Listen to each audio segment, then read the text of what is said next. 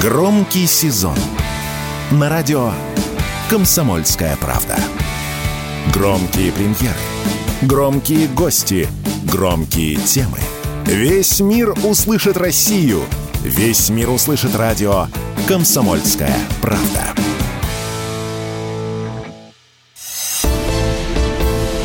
«Экономика» с Никитой Кричевским – Здравствуйте. Это «Экономика» с Никитой Кричевским. Все правильно. Доктор экономических наук, профессор Никита Александрович Кричевский уже в эфире. Никита Александрович, мое почтение. Здравствуйте. Здравствуйте, дорогие. Да, меня зовут Мария Баченина. Никита Александрович, давайте начинать.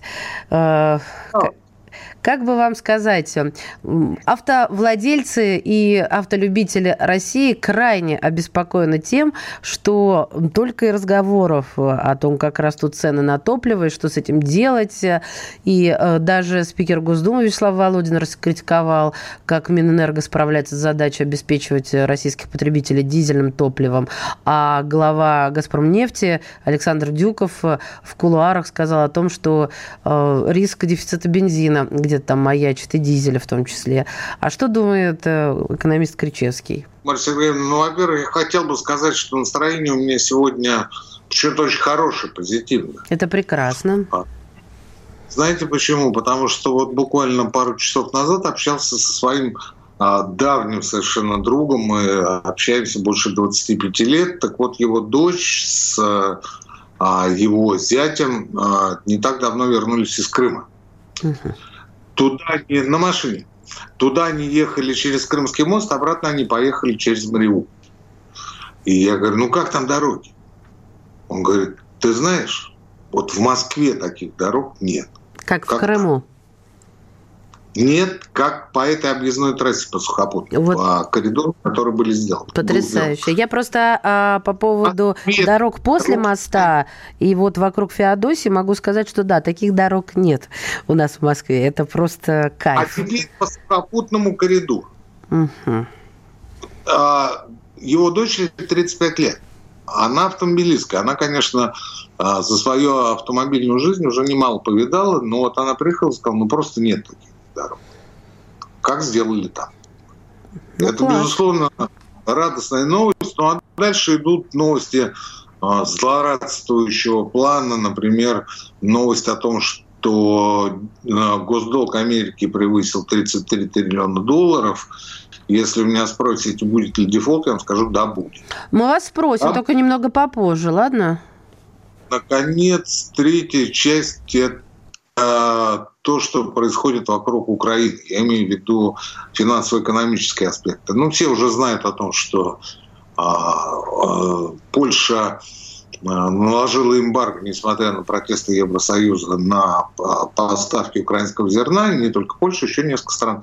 А в ответ Украина заявила о том, что она запрещает ввоз а, польских овощей и фруктов на свою территорию. Наконец, сегодня господин Арестович, те, кто а, следит за повесткой, знают, кто это такой, это украинский деятель, а, сказал, что Польше надо объявлять войну. Я пропустила Арестовича сегодня, минутку юмора. Вы знаете, украинская, украинская власть приходит к тому, что было сто лет назад и будет продолжаться по всей вероятности еще дальше. Она не использует свой исторический шанс и сама себя подталкивает к политическому самоубийству. Вот он говорит, вот сто лет назад была с Польшей история, чем кончилось, всем понятно. А вот сейчас давайте объявим войну Польше, потому что ну, всем, всем уже тоже понятно, что господин Зеленский, а, ну, по моему возрастному мнению, человек несчастный потому что сбежать ему не удастся, отвечать ему придется, причем отвечать не в Гаге, а перед своими же, где бы он ни находился, где бы он ни был. Он говорит, а вот он в Майами бежит. Ну, бежит, ну хорошо, они его что-то там не найдут. Да в первый же день найдут. Ну, а, собственно, по финансово-экономическим аспектам, то, что а, а, Украина пытается по всему миру а, вновь занять денег на проведение а, военной операции, да, но ей почему-то никто не дает. И все уходят от этого ответа. Ну, Американцы ну, уходят. Американцы-то сейчас все... вот обсуждают. Байден говорит, что Даже... даст, а, а эти, как ну, их, Противоположный полюс говорит, давайте отчитываться. Назначили там какого-то, какую-то. Вот вы сейчас поймете, что вы меня зря перебили. А, украинцы, украинцы а, вознамерились выпустить американские, а, украинские военные облигации. А, распространять их среди западных инвесторов. Так вот, а, по цифрам. За полтора года Украина получила военную финансовую помощь на 100 миллиардов долларов. А, они начали выпускать облигации внутри страны, потому что денег не хватает. Э, Все, что смог сделать Нацбанк Украины, это вложить 10 миллиардов долларов. Еще 3 миллиарда а, набрали через э, частных украинских инвесторов. Даже если Евросоюз примет решение Европейской комиссии о том, что доходы от замороженных э, российских ценных бумаг а, в Евроклир Клирстрим а, будут переведены на нужды Украины, это всего 1,7 миллиарда долларов. Итого меньше 15 миллиардов. А теперь я напомню, что за полтора года Украина получила помощи на 100 миллиардов долларов. На 100. То есть это по большому... Это вот те цифры, которые вот либо уже а, цифры прошедшего дня, потому что деньги потратили, либо цифры, которые вилами на воде. Иными словами, а, а, продолжать финансировать э, военные действия Украина уже по факту сегодня не в состоянии.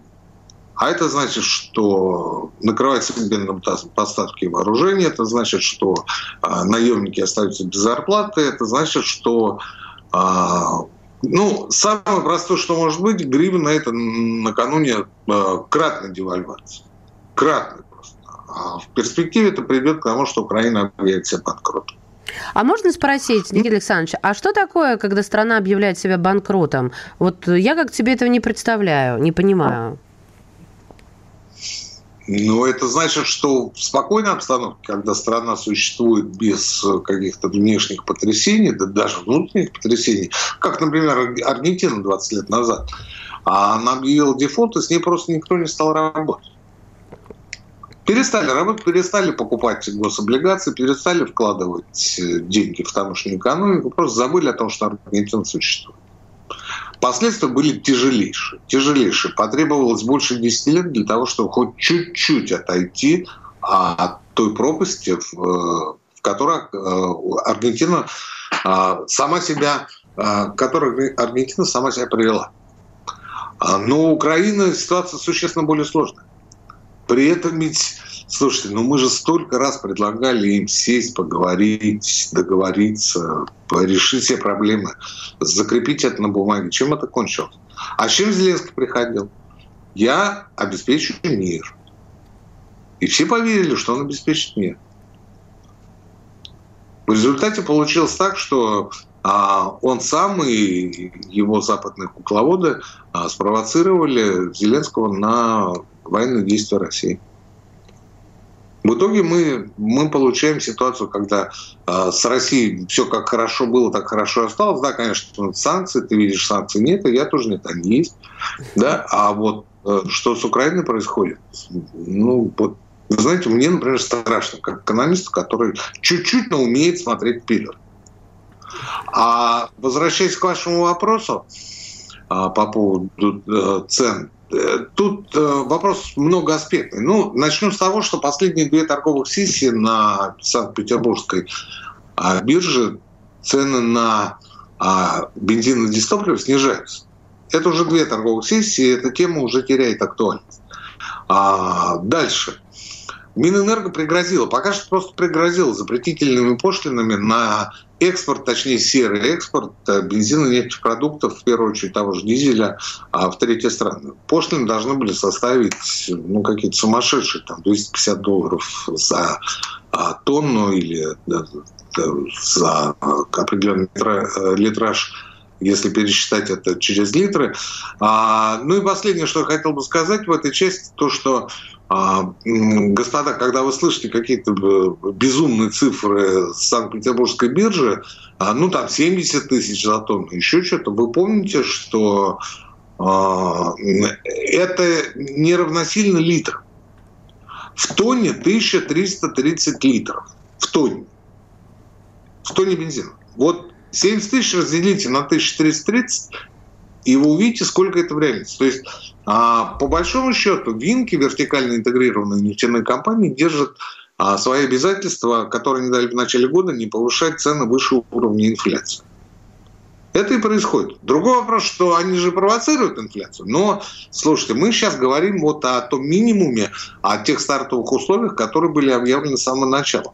А почему это происходит? Почему цены растут? Потому что объем на бирже небольшой, его не хватает. А самое главное это то, что э, все, что касается рынка нефти, нефтепродуктов, бензина, нефтепродуктов э, за Уралом, в Сибири, на Дальнем Востоке, это на 40% серый сектор.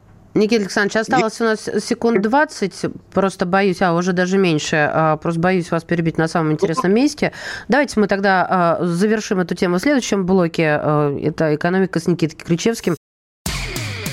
Александр Коц. Один из лучших военных корреспондентов не только в России, но и во всем мире.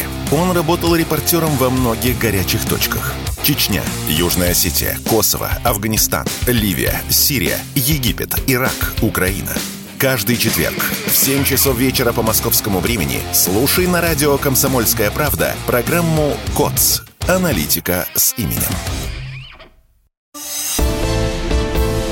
«Экономика» с Никитой Кричевским. Это «Экономика» вместе с Никитой Кричевским, доктор экономических наук, профессор Никита Александрович в эфире «Комсомольской правды». А, так вот, Никита Александрович, да, давайте как-то красиво завершим тему про бензин, а то мы много времени на экономику Украины как-то потратили, а все-таки мне вот у меня от этого волнения не уменьшились. А я считаю нашей гражданской с вами обязанностью, ответственностью все-таки как-то как-то анонсировать, что ли, хотя бы, а то неизвестно самое волнительное. По поводу чего анонсировать? По поводу ГСМ, Никита Александрович. Будет э, дефицит, будет дорожать или все успокоится и придет в норму? Я считаю, что нынешний временный всплеск цен на бензин и дистопливо – это в значительной степени провокация. И тут я напоминаю о том, что, на чем мы закончили предыдущую часть, о том, что э, Сибирь, Урал, Дальний Восток, это чем дальше, тем больше, это нелегальный бензиновый рынок. Это так называемые самовары, кустарные НПЗ, которые гонят э, полу фальсификат, если можно так сказать, это устойчивые связи с э, оптовыми потребителями, такими, например, как автобаза или те же там а, сельхозпредприятия, которые закупают оптом, расплачиваются налом. Это ни для кого не секрет. В свое время, несколько лет назад, я воочию наблюдал, как вертикально интегрированные нефтяные компании хотели навести там порядок. У них ничего не получилось. У них ничего не получилось, смотрите, а теперь эти товарищи, мало того, что э, продолжают здравствовать и процветать, так они еще создали всякие общественные организации типа независимых союзов, руководители которых выступают по телевизору и э, задвигают по поводу того, что вот государство не справляется. И о том, что дальше все будет хуже, и это будет вообще катастрофой. Я знаю этих людей, я знаю, откуда у них ноги растут, откуда они получают финансирование. И это очень серьезный вопрос для наших правоохранительных органов. Очень серьезный. И вот этот всплеск в значительной степени обусловлен именно действиями этих людей. Но это, повторюсь, к экономике имеет самое косвенное отношение. В ближайшее время, я уверен, а, Минэнерго и Винки а, приведут ситуацию в удобоваримый вид, и никакого дизеля по 80 рублей за литр мы, конечно, уже больше не увидим. Но та ситуация, которая случилась, это вот, вот ровно в тютельку, понимаете? Вот идет, э, идет страдание, посевная ошибся, идет страдание, идет уборочная кампания, она уже заканчивается. И тут вдруг ни с того, ни с сего, понимаешь, вот так. Больше всего меня удивило заявление, конечно, а, главы «Газпромнефти» господин Дюков, который сказал, что будет, будет дефицит, если вы введете заградительный пошту. Я бы мог ограничиться фразой, э, что на варе шапка горит, Марь Такой же мысль подумала сейчас. По поводу стероидов. Ну вот никто не выступает, понимаете? Вдруг Дюков выходит и говорит, а вот будет дефицит. Стоп, а с чего он будет? Ты будешь работать в ущерб своему карману, в ущерб э, карману «Газпрома», в ущерб карману государства. Ты что несешь? У тебя в РПЛ дела не ахти, так ты решил еще и а, с нефтяным рынком навести порядок. Неправильно это. Неправильно. Тем более а, делать это в ситуации, когда народ действительно волнуется. Неправильно бутерброд, я... дядя Федор. Да, вот как-то так. В этой ситуации я как оптимист по натуре, как человек, знающий более-менее основные черты русского экономического характера, так называемого этоса, не этноса, а этоса. Должен сказать, что а, мы очень падки на панику, что все пропало, гипс снимает, клиент уезжает, на самом деле ничего страшного не произойдет. Никакого дефицита не будет, никакого нового роста цен не будет. Ну, наведут порядок, наведут. А вот что касается заявления Дюкова о том, что будет дефицит, так это вопрос, опять же, Марья Сергеевна, не к нам, не к правоохранителям, а к ФАС. Если она независимым а, а, общественникам а, делает предупреждение, не надо, мол, да, вот говорить о том, что цены будут расти или еще чего-то, вот она должна сделать ровно то же самое в отношении Дюкова. Закончим тем, что я скажу, посмотрим Сделает ли ФАС предупреждение Дюкову? Да, проследим за ситуацией. Ладно, мы сейчас а, благодаря моей, моей легкой руке перенесемся в апрель 2023 года. Я вам напомню, как глава ВТБ Андрей Костин призвал перезапустить процесс приватизации в России. А, аргументируя это тем, что этот механизм мог бы обеспечить новую модель роста отечественной экономики, учитывая, что российский бизнес накопил большой инвестиционный капитал, а инвестиционная база начала значительно сужаться после 2014 добавил он. И вот э, какие же новости приватизации на сегодняшний день? А никаких, собственно. В России заявили об отсутствии планов на приватизацию. Это на сегодняшний день. Ну и напомню вам, что буквально неделю назад, там плюс-минус, э, президент России заявил, что э, не только приватизация, но и деприватизации не будет. Почему я ухмыляюсь, Никита Александрович? Вот, наверное, потому что поговорили, поговорили, разошлись, да? Потому что вы умная женщина, поэтому ухмыляйтесь. А в отношении Костина я еще весной говорил о том, что главная задача крупнейших госбанкиров разместить 9,4 триллиона рублей, а, хранящихся на счетах а, крупнейших вкладчиков. Там средний чек на человека счет а, составляла 103, 103 миллиона рублей на один человек счет. Если брать по головам, там всего человека счетов подобных 90 тысяч, если брать по головам, то а, получится существенно меньше, поскольку один человек может иметь 2, 3, 4, 5 счетов, сколько захочет. Так? То есть за это надо было, и до сих пор надо платить проценты, ну, потому что деньги размещены в банках. А это очень большая обуза, потому что эти деньги надо каким-то образом заработать. Можно, конечно, с нас а вместе с Бачининой снимать там комиссионные, процентные доходы. Да, это выход, мы оплачиваем стабильное существование наиболее богатеньких, по большей части жуликов. Я, как говорил, так повторюсь. Но а, давайте вспомним о том, что Костин а, назвал конкретную компанию, государственную компанию, которую он предлагал приватизировать ну, практически в первую очередь. Это Объединенная судостроительная компания. И вот тут надо встать и громко поаплодировать Путину. Что сделал Путин? Он поручил ВТБ навести порядок в ВСК. Представляете? Он говорит, ну вы же критикуете, вам же не нравится. Так вам и карты в руки. Берите, исправляйте, делайте. Зачем приватизировать? Наведите порядок, у вас эффективный банк, у вас эффективный менеджер. Это называется, они... знаете как? Это называется благими намерениями, благие ставим в кавычках, услана дорога, сами понимаете куда. Убираться. А что? Он не понимал, к чему это может привести. Но он же умный человек, я говорю об Андрее Леонидовиче. Он же знает Путина много десятилетий. Так вот, э, получилось то, что получилось.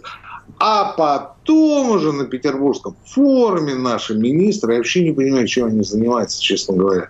Глава Центробанка, которая а, понятно, чем занимается, следит за инфляцией, которая перманентно увеличивается, так, вот, они говорили, ну, конечно, нужна новая приоритет. Но вот поговорить в стране больше не о чем. Вот Кричевский не получил медаль Ордена Родительской Славы, хотя у него четверо детей.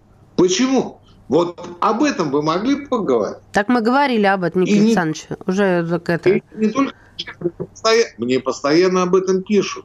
Через телеграм, э, личное сообщение в телеграм-канале моем. Постоянно. И, кстати говоря, по Москве тот же центральный округ говорят, да э, вы хоть документы знаете, какие надо подавать. А мы даже документов не знаем, и никто нам ничего на эту тему не сказал. Вообще нам непонятно, почему люди, которые по указу президента имеют право на медаль Ордена Родительской Славы, но это президент дал это право нам, с теми людьми, которые мне пишут. А почему они должны ходатайствовать, почему они должны ходить, просить, собирать документы, еще что-то? У нас же цифровизация. У нас же все ходы записаны наперед. Видите, как это? Вместо этого нам говорят о том, что нужна новая приватизация. Тут же вопрос, что будем приватизировать? Что будем дербанить? Ответа нет. А вам никто не скажет этот ответ, Никита Александрович, ну потому что эти э, удочки забрасываются не просто так, но вот как бы со своей мыслью задней. И Набиулин и Орешкин не зря это дело поддерживают. Э, вон только Решетник говорит, что путь никуда, вернее, говорил. А, а откуда пошла вот эта рябь по воде про деприватизацию? Что, мол, э, кого-то там начали раскулачивать и подумали, что сейчас со всех возьмутся? Вот, вот, вот здесь мне тоже, как бы, кажется, как даже обидно за президента, что такие вопросы ему задают. Ну, ребят, эм, у нас же не лес рубит, шапки летят, а вот э, как бы порадоваться, наверное, надо, что что-то возвращается в казну. Нет, Никита Александрович? Вот вы можете назвать меня путинским лизоблюдом, лизоблюдом и подпевалой, но я вновь призываю всех аплодировать стулы, потому что Путину задали вопрос, а где приватизация? Путин отвечал не жулью, Путин отвечал нам всем, Потому что деприватизация включает в том числе деприватизацию квартир, дач, нежилых помещений, которые принадлежат людям, простым людям. Он, он обратился в этом ответе не к жулью, а к нам с вами. И он сказал, деприватизации не будет. Он не стал уточнять, что если вы нарушали закон, и прокуратура это доказала, то тогда извините.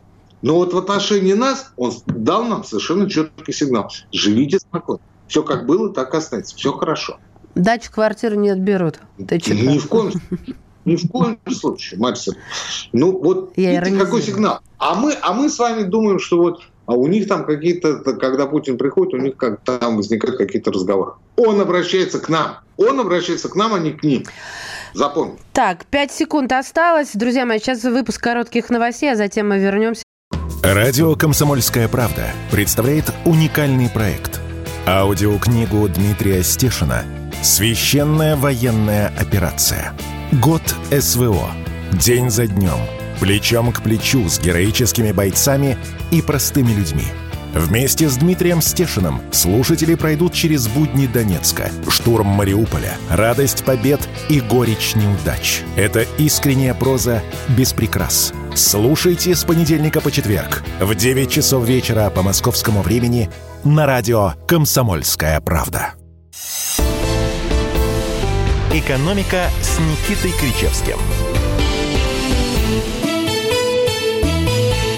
И снова здравствуйте. Говорит и показывает радиостанция «Комсомольская правда». Никита Кричевский, доктор экономических наук, профессор. Никита Александрович в эфире. Меня зовут Мария Баченина. Никита Александрович в начале э, нашей встречи сегодня уже говорил о том, что госдолг США превысил 33 триллиона долларов. Тогда как всего три месяца назад размер этого госдолга составлял 32 триллиона долларов. Наши граждане, как только слышат э, словосочетание «долг», США а, радуются и думают, что все, крышка. Но ведь госдолг совсем другое, Никита Александрович. Ну какая крышка-то? Они правильно думают, будет крышка. То есть вы Но считаете, что я... они объявят дефолт? Я, я уверен в этом. Сейчас объясню. Прежде я хотел бы напомнить нашим слушателям о том, что русский – это асфальтовый каток. И Россия – это страна асфальтовый каток. Вот все эти Гутерриши там и прочие товарищи, которые там рассуждают про зерновую сделку, еще про что-то. Они, конечно, молодцы, они политики, они выполняют свою роль, играют, точнее, свою роль, но им за это, в конце концов, деньги платят. А, но по сути своей мы страна-каток. Мы очень долго едем. Запрягаем еще дольше. Мы по дороге можем сломаться. Мы можем остановиться на перекор. Мы можем нарваться на какие-то препятствия, но мы обязательно заедем. Ну, обязательно. Вот это и называется каток. А все эти разговоры о том, что ну вот мы там то все, вспомните, а вы вспомнили про 2014 год, а я вспомнил 2014 год, когда Путин приехал в Австралию на G20, и какой он обструкции там подвергся. Да? Ну и, и улетел даже раньше времени, попрощался с мотоциклистом, с кортежем и улетел. И что? И что? Что-то изменилось с тех пор? Ну, вот только вот раньше дорогу построили сухопутную из Крыма а в Ростовскую область. Ничего не изменилось. Доедем. И на Украине доедем. И везде доедем. Со скрипом, с проблемами, с дозаправкой. Но мы точно совершенно доберемся. Давайте по поводу а, госдолга. ну, вот видите, все последние дни а, наши медиа занимаются исключительно такой злорадствующей констатацией. Имеем право, ну, не наши, а всегда медиа все занимаются этим два, через три месяца 33, РИА Новости говорит, а вот в декабре будет 34. Они, кстати говоря, имеют на это полное право, если автоматически проецировать а, предыдущие три месяца на последующие три месяца. Да, вполне вероятно, что и 34 будет, и больше будет, 35 будет. В Америке уже говорят о 50 триллионах. Но проблема ведь не только в цифрах а прежде всего в деньгах, которые тратятся на обслуживание этого долга. А по прошлому году, этот год в Америке еще не закончился, он заканчивается 1 октября, по прошлому году американцы потратили на обслуживание долга 845 миллиардов долларов. Бюджет. Это пока еще меньше 10% от бюджета. Но уже близко к этому. Но уже близко. При этом у них внутренний дефицит бюджета очень серьезный. А по прошлому году а доходы э, должны были составить 4,9 триллиона, а дефицит составлял 1,4 триллиона долларов. Это громадная цифра, громадная. Для Америки это громадно. Дают ли ей в долг? Все реже, все хуже, из-за этого приходится поднимать проценты. Пока не держатся на честном слове, пока не говорят о том, что вся мощь Соединенных Штатов, прочее, прочее, прочее. Но Дело в том, что вы здесь абстрагируетесь от дефолта 98 года. Дело в том, что а, гособлигации США имеют а, разные сроки, сроки погашения и разные выпуски. А, ну, существует там однолетний, трехлетний, пятилетний, десятилетний, там, тридцатилетний. Понимаете, по всем, естественно, разной доходности, все они выпускаются в разное время. Так вот, я вполне допускаю, что, может быть, даже в следующем году Америка по какому-то выпуску допустит дефолт. И это будет катастрофа. А это почему будет это почему? будет катастрофой? Почему? Потому что если произойдет рецессия в США, а они все говорят, если ставка ФРС будет повышаться и дальше, она, скорее всего, будет повышаться, хотя они говорят, что это предел, это значит, будут, будут расти проценты, которые американцы должны выплачивать за свои гособлигации, за свои трэшери. Потому что львиная доля трэшери, трэшерис в отличие, например, от Японии, принадлежит внешним инвесторам, то есть э, таким странам, как Китай, например, Ближний Восток и даже а, до недавних пор Россия. Внутренние гособлигации, да, их тоже немало, но они составляют существенно меньшую часть, ну, где-то, а, ну, давайте, может, ошибусь, плюс-минус 70 на 30 даже, наверное, три четверти на одну четверть. Три четверти – это внешние долги, а четверть – это внутренние долги. А по каким-то из этих долгов вполне может быть объявлен дефолт.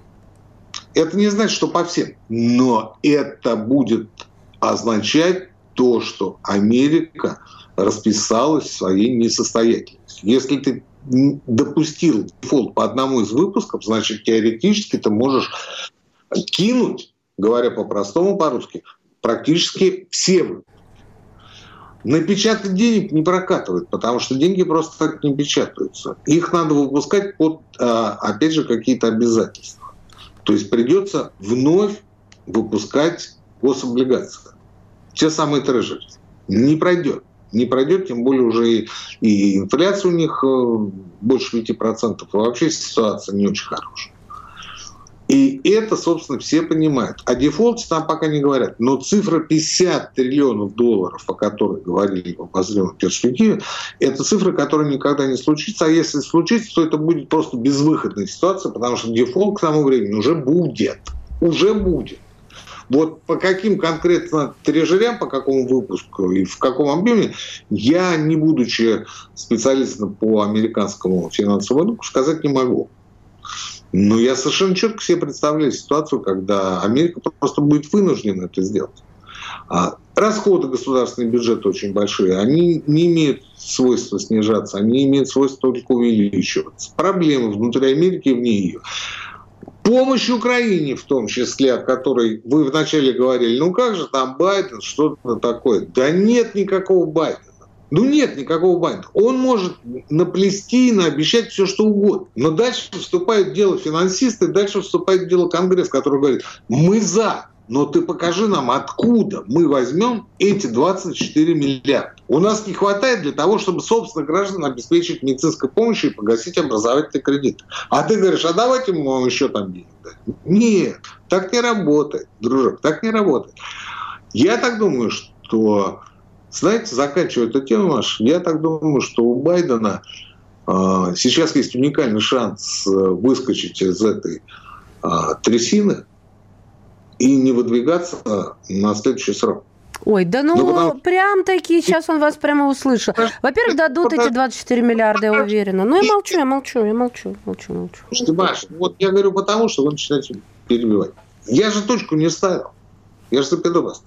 Потому что, не дай бог, дефолт будет объявлен в период его следующего президента, президентства. И он станет человеком, при котором Америка впервые за свою историю допустила дефолт. Ответ закончен. Угу. Ну, очень интересный расклад, сразу скажу.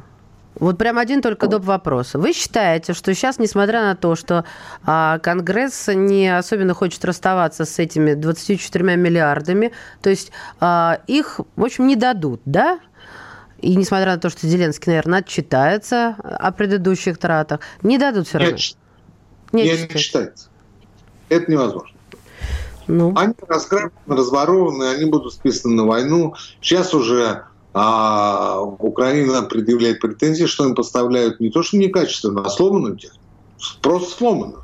А сколько сгорело на полях? Сколько танков, снарядов, сколько вооружений, пуль, я не знаю, там, маск-халатов. Они все туда припишут. Они скажут, сгорело. Это русские виноваты. Спрашивайте с русских. Они сейчас уже знаете, до чего дошли? Они говорят, э, на суде в Гаге, они говорят, а русским нужно немедленно предъявить контрибуции. Немедленно, прямо сейчас. Ну, потому что нам воевать нечего. Вот пусть они прямо сейчас и платят. И тогда мы будем продолжать военные действия. Марья Сергеевна? Да, я просто, вы сказали про суд Гааги, а мне больше понравилось то, что тут э, а, то, в чем обвинял нас Зеленский на последней сессии ООН. Если хотите, найдите. Это я не вам, Никита Александрович, а слушателям. Это вообще, конечно, э, думаешь, ну, ты про всех думаешь, что они идиоты? Вот прям вот именно таким тоном. Идиоты.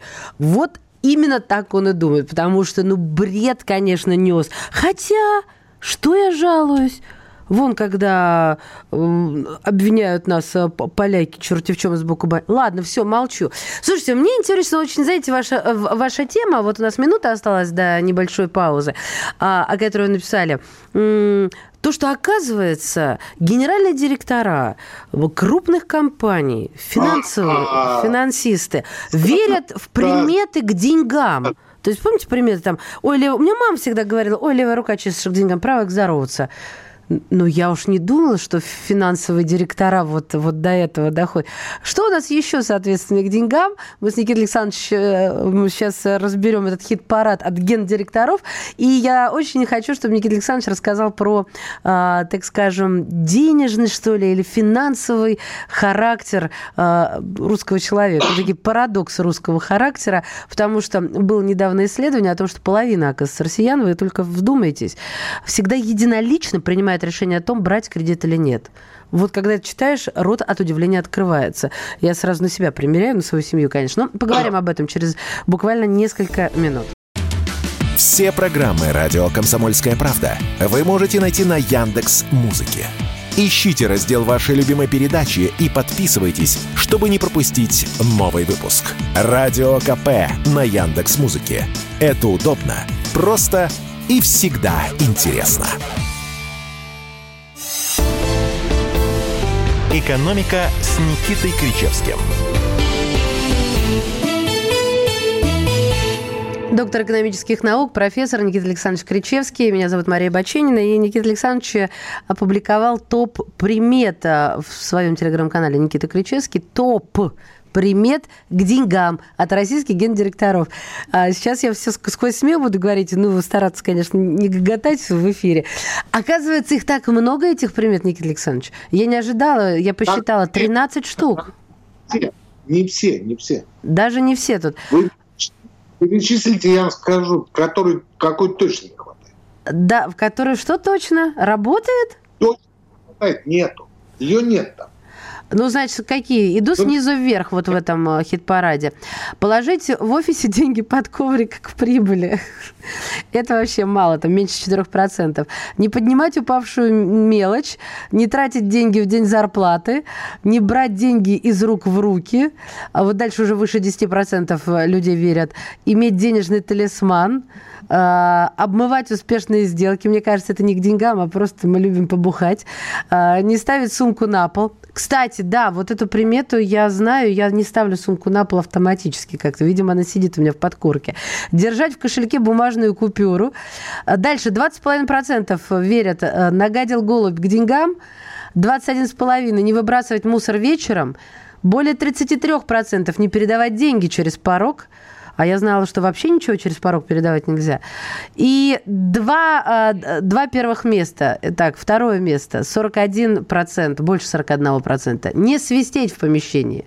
Ну и, конечно, лидер этого чешется левая ладонь к деньгам. Так чего нету? Что, что, ускользнуло от внимания наших гендиректоров? Когда берете несколько купюр наличных, надо всегда а, разглаживать кончики, которые а, превращаются, ну там треугольнички загибаются. Господи, вот это тоже нет. Потому что если, если не загнешь ее, то значит деньги будут приходить в меньших объемах. Я, я это к чему, Маш? Я это к чему? Я это к тому, что у нас же считается как, что никакого русского характера нет. Что никакого этоса, то есть э, экономических воззрений у русских людей нет что мы вообще непонятно откуда взялись и непонятно откуда идем, что мы должны а, начать а, работать, жить, существовать с чистого листа, что никаких вот этих генетических предрасп... предрасположенностей... Аккуратнее, аккуратнее. Вот пришли, значит, белая протестанты из Америки принесли нам свой свет, свои знания, институты так называемые, и теперь все наконец-то пойдет по-другому. Прошло 30 лет после того, как была основана высшая школа экономики, она была основана совершенно конкретными целями, не об этом сейчас речь. А через 30 лет гендиректора на основании соцопросов говорят о том, что у них, а это уже другое поколение, в жизни, понимание отношение к деньгам ничего не изменилось. Ничего. Это мы с вами говорим, а мы с вами тоже люди не совсем уже молоденькие, правильно? Мы, нам, конечно, далеко до наших родителей, но, тем не менее, мы руководствуемся этим. Я, например, по поводу голубя, который какает на машину, я, например, всегда жду этого момента с удовольствием, с большим, понимаете? Потому что работает! Да, бог с вами, неловко как-то это. А меня вот... Я я такой мысль, что работает. Работает. И мусор у меня дома не выносят на ночь. Да, это да. Это да. Ладно. По поводу за деньги а, а, передавать из рук в руки, я тут тоже с этим согласен. Но представьте, это все приметы, это все повадки наших предков, глубоких предков. С этим а не мы... спорю. Вот я, кстати, к этому же хотела подвести. Вы же любите говорить э, про домострой, про семью, про семейственность. Меня больше шокирует... А, меня больше шокирует то, что, ну как это вот взять кредит и не посоветоваться с женой или мужем. Я, главное, знаю таких людей. Мне одна раз, знаете, как сказала, вот я вам процитирую, пока я была в декрете, он набрал кредитов и работу потерял. Я говорю, а как, ты не заметила, что ли, это все? Она говорит, нет. Вы жили в разных домах? Нет, в одном. Я вот никак в голове своей этого не могу уложить. Ну, может, я как-то... У меня какое-то повышенное слежение, система навигации. Я за всеми все примечаю и подмечаю. Это мой конек, Ватсон. Маш, ну, у нас очень много вот этих вот примет, причин, которые говорят о том, что деньги это, конечно, не абсолютное зло, но некое подобие девальщины. И связываться с девальщинкой, ну, наверное, как-то не очень хорошо для того, чтобы выглядеть цивильным в глазах окружающих. Поэтому вот э, очень многие, очень многие обычаи, традиции на Руси существуют испокон веков. Например, э, например, э, когда молодым кидают деньги под, под ноги, помните, а потом собирают, потом их разбрасывают. Да?